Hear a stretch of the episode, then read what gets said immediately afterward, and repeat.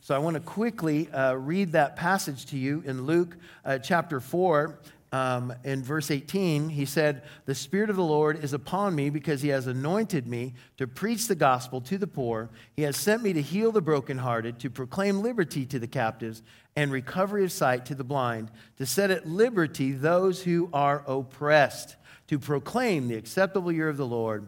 And so Jesus basically was telling us why he came. He's opening the book of Isaiah. We're reading it in Luke, but he's looking at the book of Isaiah 61, and he's declaring, this is talking about me. In verse 21 of Luke 4, "And he began to say to them, today this scripture is fulfilled in your hearing."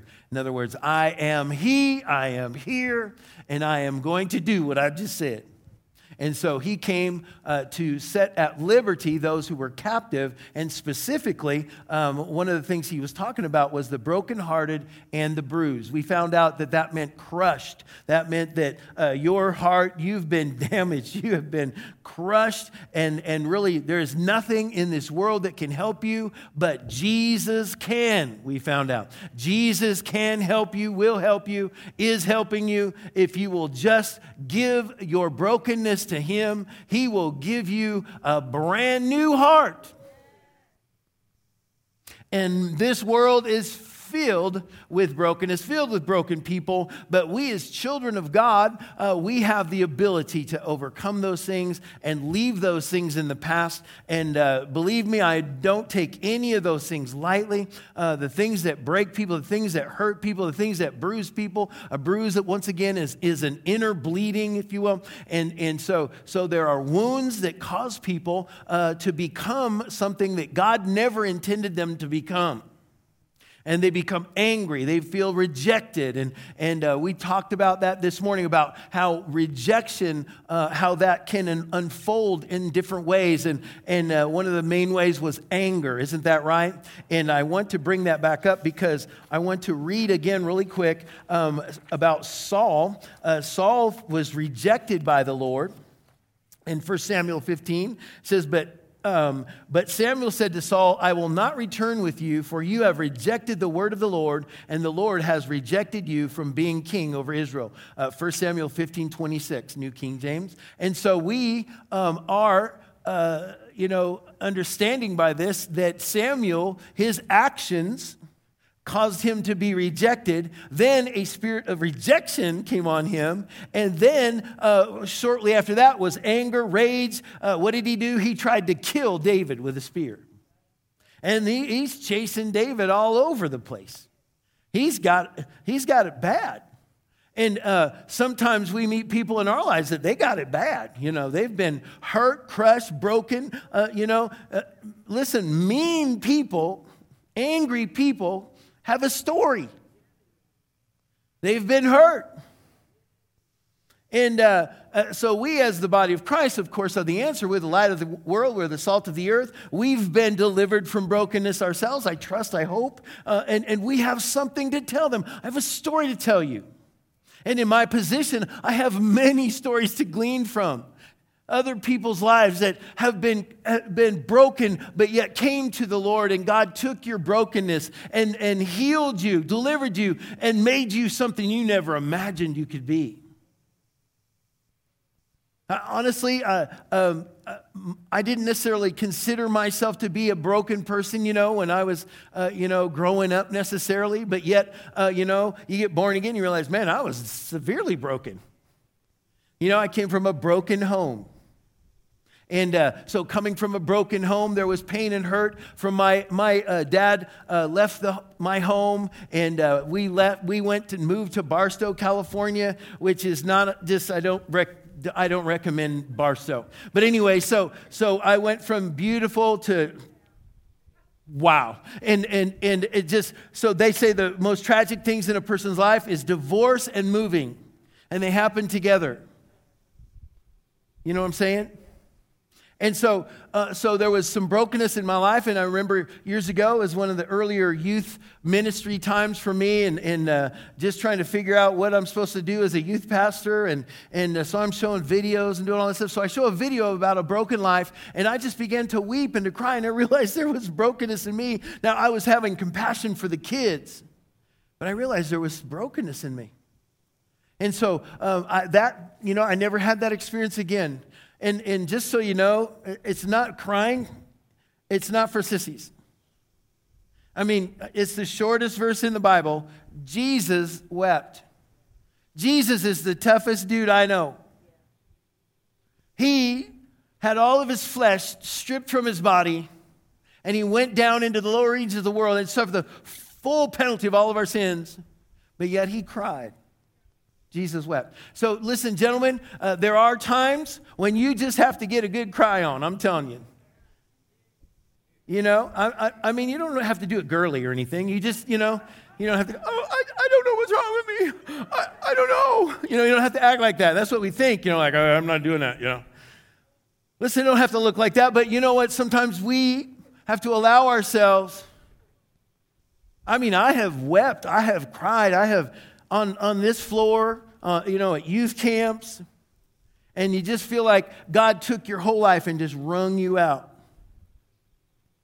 And when you're done, you feel like, man, whoo, apparently I needed that. Well, I'm not sure what that was, but apparently I needed that. Glory to God. And God takes and makes something completely different from your life. And so we saw here that Saul actually in verse 1 Samuel 19:9, I haven't read that, I'm sorry. And it said there, now the distressing spirit from the Lord came upon Saul as he sat in his house with his spear in his hand. And David was playing music with his hand. Now David came and would play so that those spirits would leave Saul.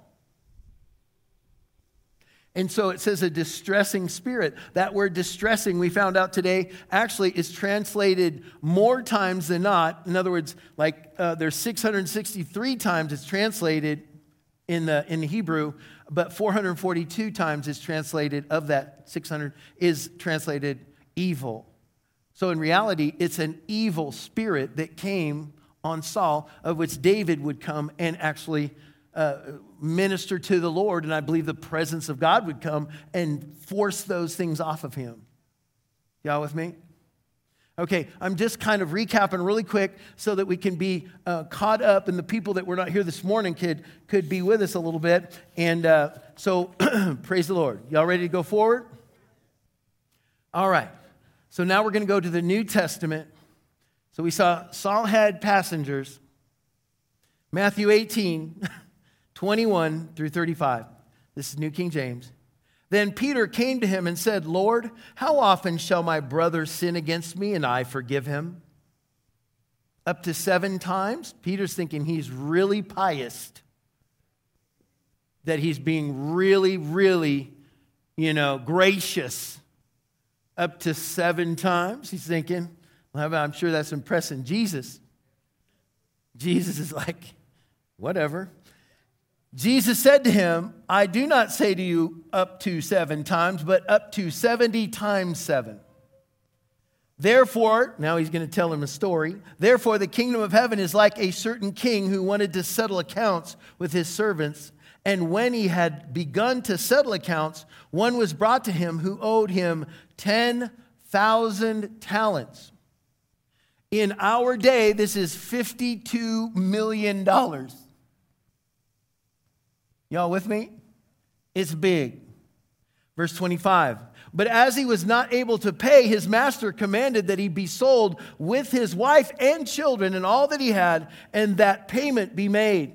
The servant therefore fell down before him, saying, Master, have patience with me, and I will pay you all. Then the master of the servant was moved with compassion, released him, and forgave him the debt. Now listen, it doesn't say that he gave him time to pay the debt.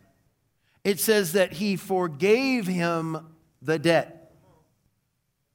Equivalent of $52 million in our day. You understand? You and I right now are probably just like Peter was doing then, going, what? What did he do? He forgave him? And Peter probably recognizes this. I'm in trouble. My whole little 7 times thing is going right out the window right now. And so he forgave him the debt, verse 28. But that servant went out and found one of his fellow servants who owed him 100 denarii. And he laid hands on him and took him by the throat, saying, pay me what you owe. You dirtbag. No, I'm just kidding. Sorry. So, 29, so his fellow servant fell down at his feet and begged him, saying, have patience with me, and I will pay you all. This is equivalent in our day to $44. $44. And we read on, verse 30. And he would not, but went and threw him into prison till he should pay the debt. So when his fellow servants saw what had been done, they were very grieved and came and told their master all that had been done. Then his master, after he had called him, said to him, you wicked servant, I forgave you all that debt because you begged me. Should you not also have had compassion on your fellow servant, just as I had pity on you? And his master was angry and delivered him to the... Is anybody reading this? What does it say? Everybody say torturers. Torturers. I wonder what those are. He says, delivered him to the torturers until he should pay all that was due to him. So my heavenly, verse 35, Jesus is talking, remember?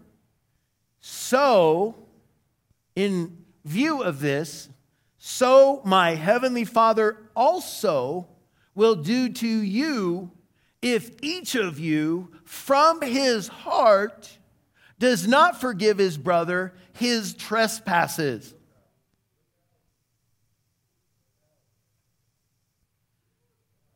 Now remember, in the Old Testament, it said that an evil spirit from the Lord came on Saul. Isn't this interesting? Now, I mentioned this morning the reason why God would give Israel over to their enemies was so they would repent and come back to him. It wasn't because he wanted to destroy them. And so here, Saul is now functioning under the dictates of a spirit, chasing David all over Afghanistan. By the way, that's what it would be. The caves of doom. Run around. I mean, the Russians tried to kill the Afghanistan people in those caves. They couldn't even find anybody. These are some serious caves over there. And that's what we understand is that Saul was chasing after David, looking for David, because he was so driven nuts by his rage. His rejection caused rage and anger, and he then had gotten a spirit. All right? Jesus is talking to believers. Believers, listen, you can have a spirit if you would like. You understand? Now, we would like for you to just have the Holy Spirit. Do you understand?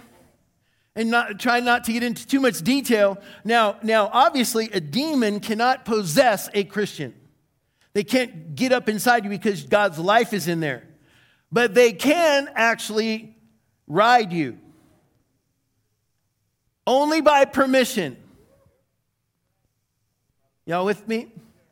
Listen, brokenness, bruised people open the door to these things when they refuse to forgive. If you don't forgive, this is the Bible. I'm not making this up. We just pass over scriptures that say, and if you do not forgive, neither will your Father in heaven forgive you of your sins. Oh, that's not what he really meant. He doesn't actually mean that. Well, then what does he mean?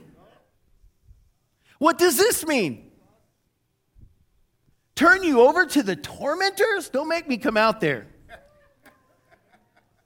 I'm telling you, the tormentors. We're not talking, about a group of angels that have T-shirts called the tormentors or a singing group in heaven.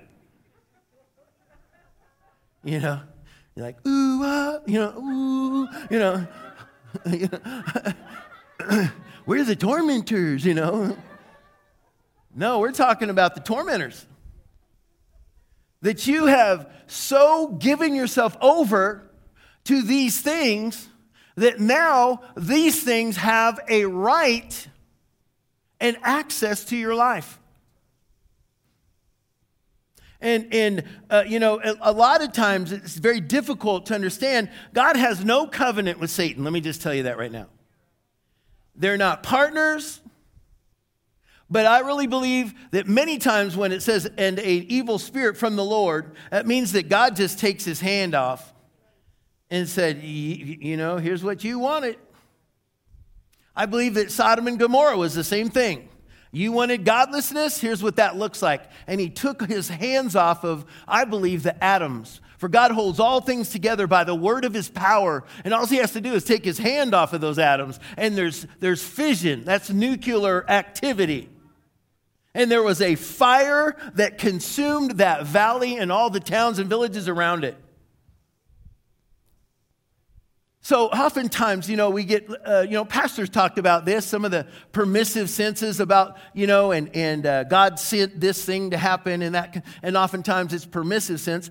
We can't relegate every single thing to permissiveness because, listen, God told Moses and his buddy, back up, I'm going to kill every one of them. He didn't say, I'm going to send an evil. No, he said, I personally am going to kill every one of them. And Moses was like, they were always falling on their face in the dust. God, but then they'll tell you that you couldn't get your people, to the promised land.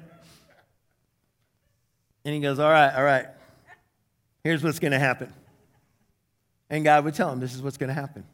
Ground opens up, has them all for lunch. We can't relegate that. Well, the devil came and dug a hole for them and pushed them all in. You understand? So not everything is that way. And I'm digressing here, but I'm just telling you that unforgiveness, we got brokenness, bruised, and then we get rejection, right? And then we open the door to these other things. And unforgiveness, I really believe, causes more cancer than McDonald's. For all those of you who eat whole foods, and believe me, I think you should eat as good as you know how to eat. The Bible does say that man shall not live by whole wheat alone.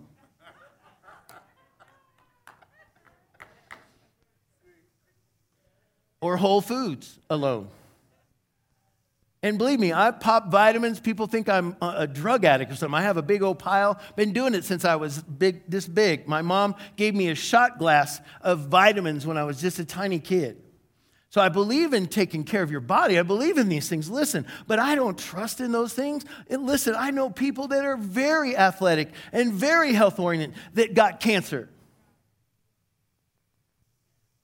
What I'm trying to tell you is this thing that we're talking about today, from a brokenness, a bruisedness, unforgiveness ensues. You become something that you are not, that God never intended for you to be. It alters your whole being.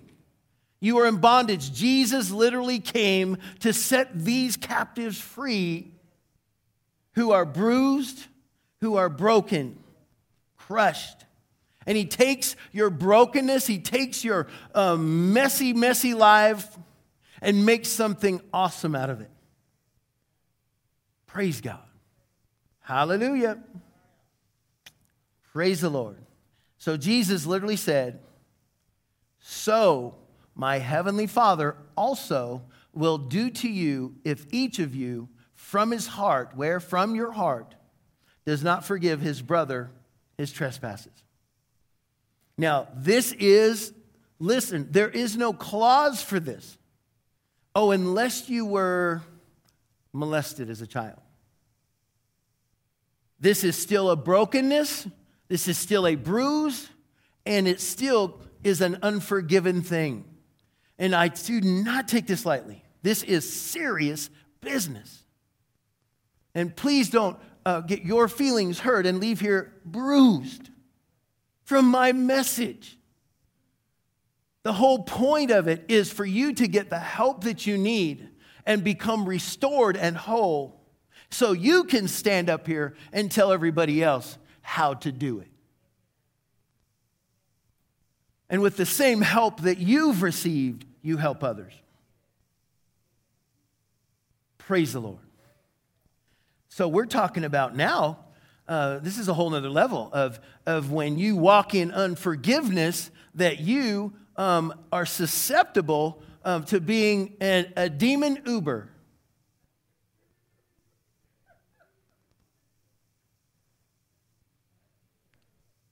Oh, yeah.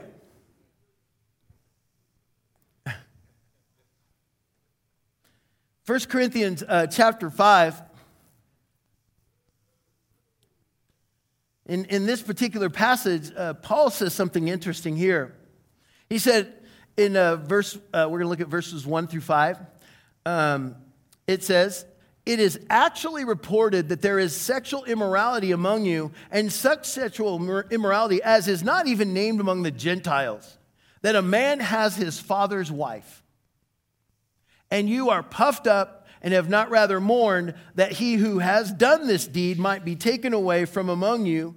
For I indeed, as absent in body but present in spirit, have already judged, as though I were present, him who has so done this deed.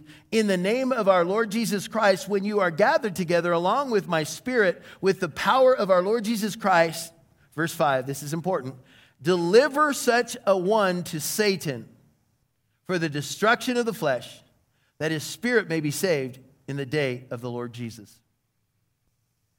Now that right there would tell you that it is risky to live in sin when you're a child of God. In so much, Paul said that I'm praying, I'm giving this dude over to Satan for the destruction of his flesh so that he can actually literally go to heaven instead of hell. That's crazy, isn't it? Wow. So Paul is actually doing what Jesus is saying. He's turning him over to the tormentors. Do you understand? Saul had an evil spirit. And Jesus said, if you don't forgive, you'll be turned over. Lots of bitter, hurt people. Right? And so this is not just contingent if you're, not saved. We thought, well, you just can do anything you want to. You can walk in unforgiveness. You can not be kind. But it's surprising what Christians actually allow themselves to think. We have an obligation. I learned long ago that if I don't forgive my wife, things are not going to go well between me and the Lord. And right up front, right, just in the first, few months of marriage, I decided she's wicked, for sure has an evil spirit. I'm not talking to her. That's it. And began to walk in unforgiveness. I know none of you have ever done this. But anyhow, I got sick as a dog. And, it didn't take me long, I'm not having fun, to repent, forgive, and I just talked to her a whole bunch that day. You know what I'm saying? I love you. Are we doing okay here, Lord? She's wonderful.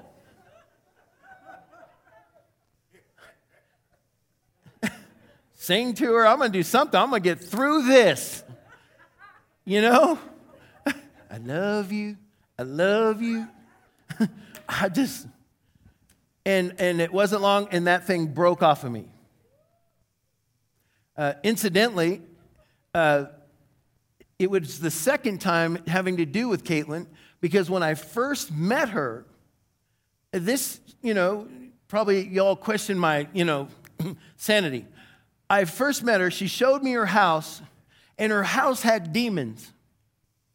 I am not a demon-conscious person. I'm not spooky, scary, super spiritual. Ask anybody who knows me. But yet I go to this girl's house. She's a pretty girl. Caitlin. She's taken me to show me her house because it's interesting. And sure it is. It was very interesting. I go into her house. The Lord tells me there's a spirit of murder here in this house. And I'm like, what? What?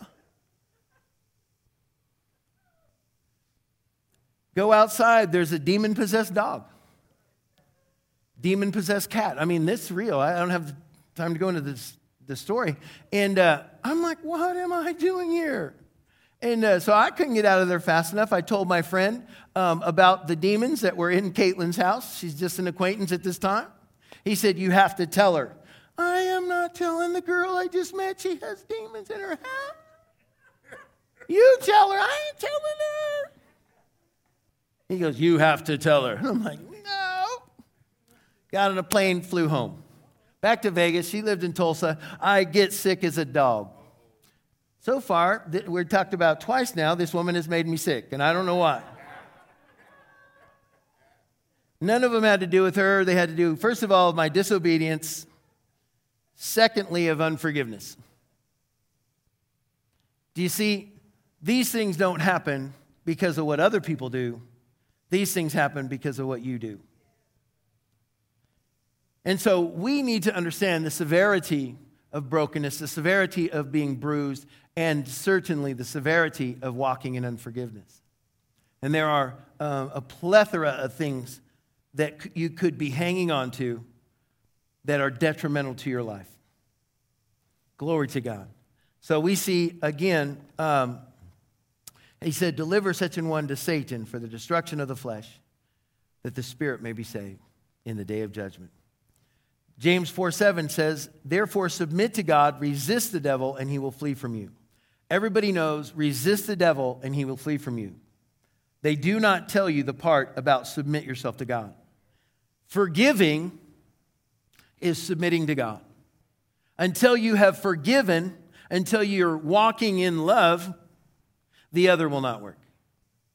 You can resist the devil all day long, but you're on his field when you're walking in unforgiveness, bitterness, brokenness, bruised. Y'all with me? Glory to God. So therefore submit to God, resist the devil, and he will flee from you. Good news, though, about the gentleman who had his father's wife. In 2 Corinthians, most theologians agree that it's speaking of that person who he had originally said, I've given him over to Satan. In 2 Corinthians chapter 2, verses 10 and 11, it says, now whom you forgive anything, I also forgive. For if indeed I have forgiven anything, I have forgiven that one for your sakes in the presence of Christ, lest Satan should take advantage of us, for we are not ignorant of his devices. So there's a lot more that goes with this scripture, you guys, to understand that Paul was admonishing them to not beat this dude up. He repented and he quit and he's living now for God, and that's enough. Y'all with me? But the good news is that we are given over to those things, not so that we would be destroyed, but so that we won't be destroyed. Israel was given over to their enemies so they would repent and come back to God. Oftentimes things come on us, we're like, why? Well, just think for a little bit. I bet you'll find out. Just listen to the Holy Ghost. He'll tell you why. Why? You know, just listen. Release everything to the Lord. Forgive everybody. Y'all with me? Because it's not worth it.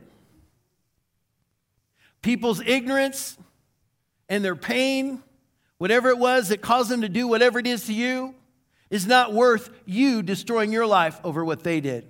Don't make other people's miseries, their foolishness, yours. I'll say this again. Unforgiveness is like drinking poison to get back at somebody. I'll show you. Watch this. You know? But that's what unforgiveness is. It is poison. It is a cancer. It will destroy you. And you could go on all day long. I've heard so many stories. Well, you don't understand what they did. There is no cause for that. There is no cause for that. The story that we heard of the master forgiving $52 million what you're telling me is like the $44. Jesus forgave you all of your sins. And you say, well, I've been a pretty good person. Listen, you were wretched. All are like filthy rags. Your righteousness is like filthy rags. Ooh, pff, pff, yucky. That's what you were. That's what I was. And it doesn't matter if you didn't go the route with everybody else at high school. And you were a straight A student. And you did what you were supposed to do most of the time. Didn't cheat very much.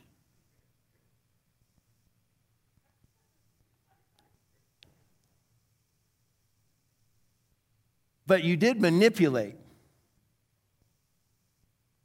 And you did put yourself before everyone else. So there's so many other things. And God ultimately calls us all wretched. All have sinned. None are righteous. No, not one. We all are qualified by the same blood. And have been given a mandate to live free from unforgiveness, bitterness, envying, strifes, divisions. Listen, if somebody did you wrong, you have joined the great club of done wrong. There's been only a few people I know in my life that say, man, I one of them actually comes to our church. I asked him, I said, what is the secret to your youth, man? This guy's 80-something years old, and I think he's coming up on 81 now. He looks like he's in, maybe 60, maybe. I said, what's the secret to your youth? He said, Pastor Andy, I never met a man I didn't like. And this is a black gentleman. And I want you to know that in this great America, I'm sure he had opportunity to be offended. I'm sure he met some people that if it was me, I probably wouldn't have liked them. But he just didn't live his life that way. And it affected him in every way. He's just a blessed man, always a big smile on his face. I like that. Hallelujah. Great peace have they that love thy law, and nothing shall offend them. You can't offend a dead man. We could go, all of us just take this whole meeting down to the cemetery and start saying vile things to all the people buried there. You can't offend a dead man. You can't tempt a dead man. We could run all kind of stuff in front of them and they wouldn't get up. Right? Because they're dead. But the Bible says, ye are dead, and your life is hid with Christ in God. Hallelujah. And believe me, God knows about your pain. And sometimes when people do stuff that actually did rub your fur the wrong way, you just have to bring it to Jesus. Say, Lord, whew, it's going to be tough tomorrow at work. I'm just going to say, so I need your help. Because I would certainly like to do a tongue lashing when I get in there tomorrow, but I won't if you'll help me. Because I'm making the choice to forgive them right now, right here in your presence. That I may stand continually in your presence. Praise God. And God will help you to be amazing, and He'll raise you up in front of other people. Because you have favor on you all the time. Praise God. And we're talking about how God works and what He wants to do for you. So I encourage you. You give your bitterness, you give your hurt, you give your pain, you give your brokenness, your bruises, give them to the Lord. Some of you have deep-seated things possibly. Some of you who've tuned in tonight. And I encourage you to find somebody you trust and walk out of those things. Jesus ultimately came to set the captives free. That means bruised and broken people are actually in jail, and only Jesus Christ can help you out of there. Glory to God. I hope I've helped somebody tonight. God loves each and every one of you so much and has such a great plan. I believe that there are some people in this room who are going to walk free from bitterness, from hurt, and from your past. Let's bow our heads and pray. Heavenly Father, I thank you for those who have tuned in through the broadcast and these who are here in the room. I thank you for your grace on their lives, Father God, the grace to be able to forgive and to put things behind them. Forgetting those things that are behind, they press towards the mark, the high calling of God. We thank you, Lord God, for your mercies that are new every day, that you are strengthening your people. I pray for those who have been broken. I pray for those who have been bruised. I thank you, Lord God, that Jesus is able to move into those areas of their life and bring healing and restoration, that they're able, Father God, to forgive and release people, circumstances, and leave them behind and walk free, walking in love and faith and in truth. We thank you, Lord God, for this promise, this blessing. We thank you for Jesus, that he is life to us. We thank you, Lord God. With every head bowed and no one looking around the room, please, if you've come here tonight, it's quite possible that you don't know for sure if you were to die, you would go to heaven. Maybe you've tuned in to the broadcast. You don't know. The Bible says you can know. See, there's a heaven to gain and a hell to avoid. Hell is a horrible place of torment and torture. It says in the Bible that it's unquenchable fire, outer darkness. It's not a good place. But yet, without Jesus, we have to pay for our own sins in that place. Jesus said, unless a person is born again, they will not see the kingdom of God. So if you would like to make Jesus your Lord, you would like to be born again, then I want to pray a simple prayer with you tonight. So if you've come here or you're watching through the broadcast, please pray this simple prayer. We're going to talk to God right now. Everybody join me in this prayer. Say this from your heart. Say, dear God. Everyone together say, dear God, I believe that Jesus Christ is the Son of God, that he died for me, he was buried, and he rose again. I call Jesus Christ my Lord and Savior. Thank you, Father, for saving me. Thank you, Father, that I've been born again. In Jesus' name, amen. If you prayed that prayer from your heart tonight, that means you're a child of God.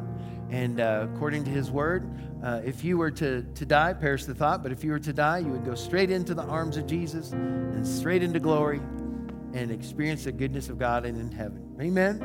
And so angels are rejoicing. And man, there's a party going on in heaven. Hallelujah. And so if you've prayed that prayer from your heart tonight and would like a book, we have a book that Pastor David Sharon has written, our pastor has written, called Friendship with God. And we'd like to send that to you if you'll contact us, email or phone call. Comment on our website to say, I have asked Jesus into my heart. We just want to celebrate with you. And again, if you are here in the room with us, those books are in each foyer as you exit the building. Praise God. And we just want you to know we appreciate you and love you so much. And trust that you'll have an amazing week and just revel in the presence of God this week. Glory to God. And if you haven't yet done it, give your broken heart to Jesus. Please do that. It's the only way to live. Glory to God, and he'll help you.